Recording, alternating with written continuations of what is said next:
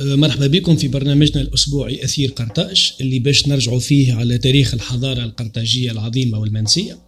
أه، من خلال برنامجنا باش نعرفوا بأهم الإنجازات السياسية والعلمية والعمرانية والاقتصادية مثل الثورات التجارية والفلاحية إضافة للاكتشافات الجغرافية الكبرى. أيضا باش نعطيكم فكرة على أهم الأيقونات القرطاجية وأهم المعالم وسنسعى لتصحيح عدة معلومات وأحداث وتقريبها للناس بطريقة مبسطة.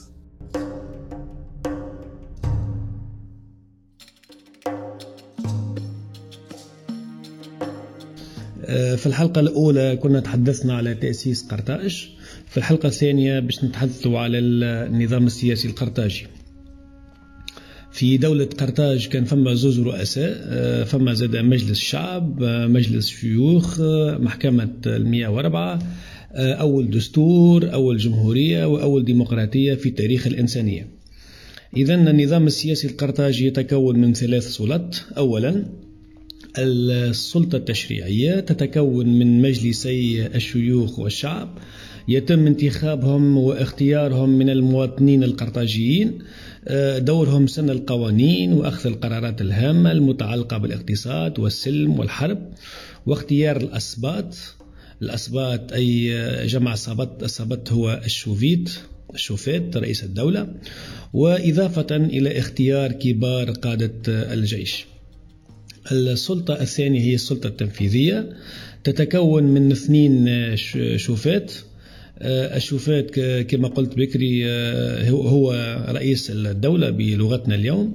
يتم انتخابهم من طرف مجلس الشيوخ آه، يحكموا عام واحد يتم تغييرهم سنويا ودون مقابل مالي. على عكس اليوم اليوم الرئيس يبقى في السلطة أحيانا عشرات السنوات.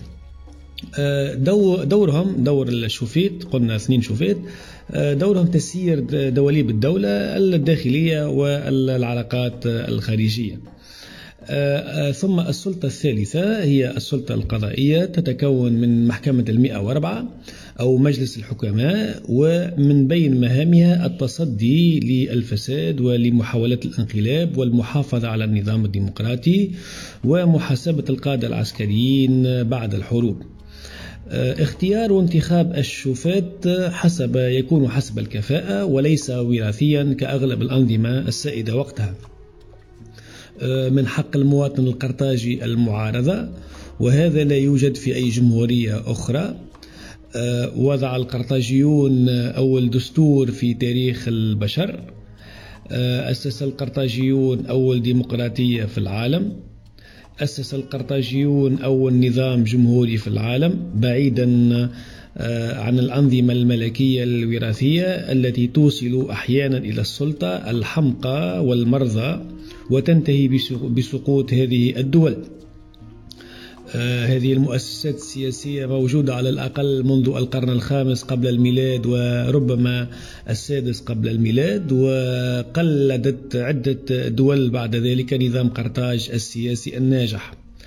آه، غياب الثورات والانتفاضات الكبيرة ضد السلطة في قرطاج هو دليل على نجاح هذا النظام السياسي. آه، كتب الفيلسوف اليوناني أرسطو في القرن الرابع قبل الميلاد حول المؤسسات الدستورية في النظام السياسي في قرطاج ما يلي اشتهر القرطاجيون بإرسائهم مؤسسات جيدة ذات مؤهلات خارجة عن المألوف والكثير من هذه المؤهلات بلغ حد الامتياز. وهو ما يقيم الدليل على حكمة القائمين على شؤون قرطاج بما جعل العنصر الشعبي محافظا بمحض اختياره على وفائه لنظام المؤسسات القائم. وهكذا فإن قرطاج لم تعرف أبدا من الانتفاضات والنظم الاستبدادية ما يستحق الذكر. آه هذا آه كما ذكرت نص لأرسطو من كتاب السياسة. كذلك عدة فلاسفة وفلاسفة ومفكرين ومؤرخين آخرين تحدثوا عن قوة المؤسسات السياسية القرطاجية رغم بعض المغالطات والأكاذيب في بعض المواضيع الأخرى. مثل أفلاطون والمؤرخ اليوناني بوليبيوس والمؤرخ ديودورس الصقلي هذا فضلا عن بعض الإشارات الواردة في مدونات قديمة أخرى لمؤرخين وأدباء وجغرافيين مثل سترابو في نهاية هذه الحلقة نشكركم على حسن الانتباه والاستماع. وإلى لقاء آخر وموضوع آخر متعلق بالتاريخ القرطاجي.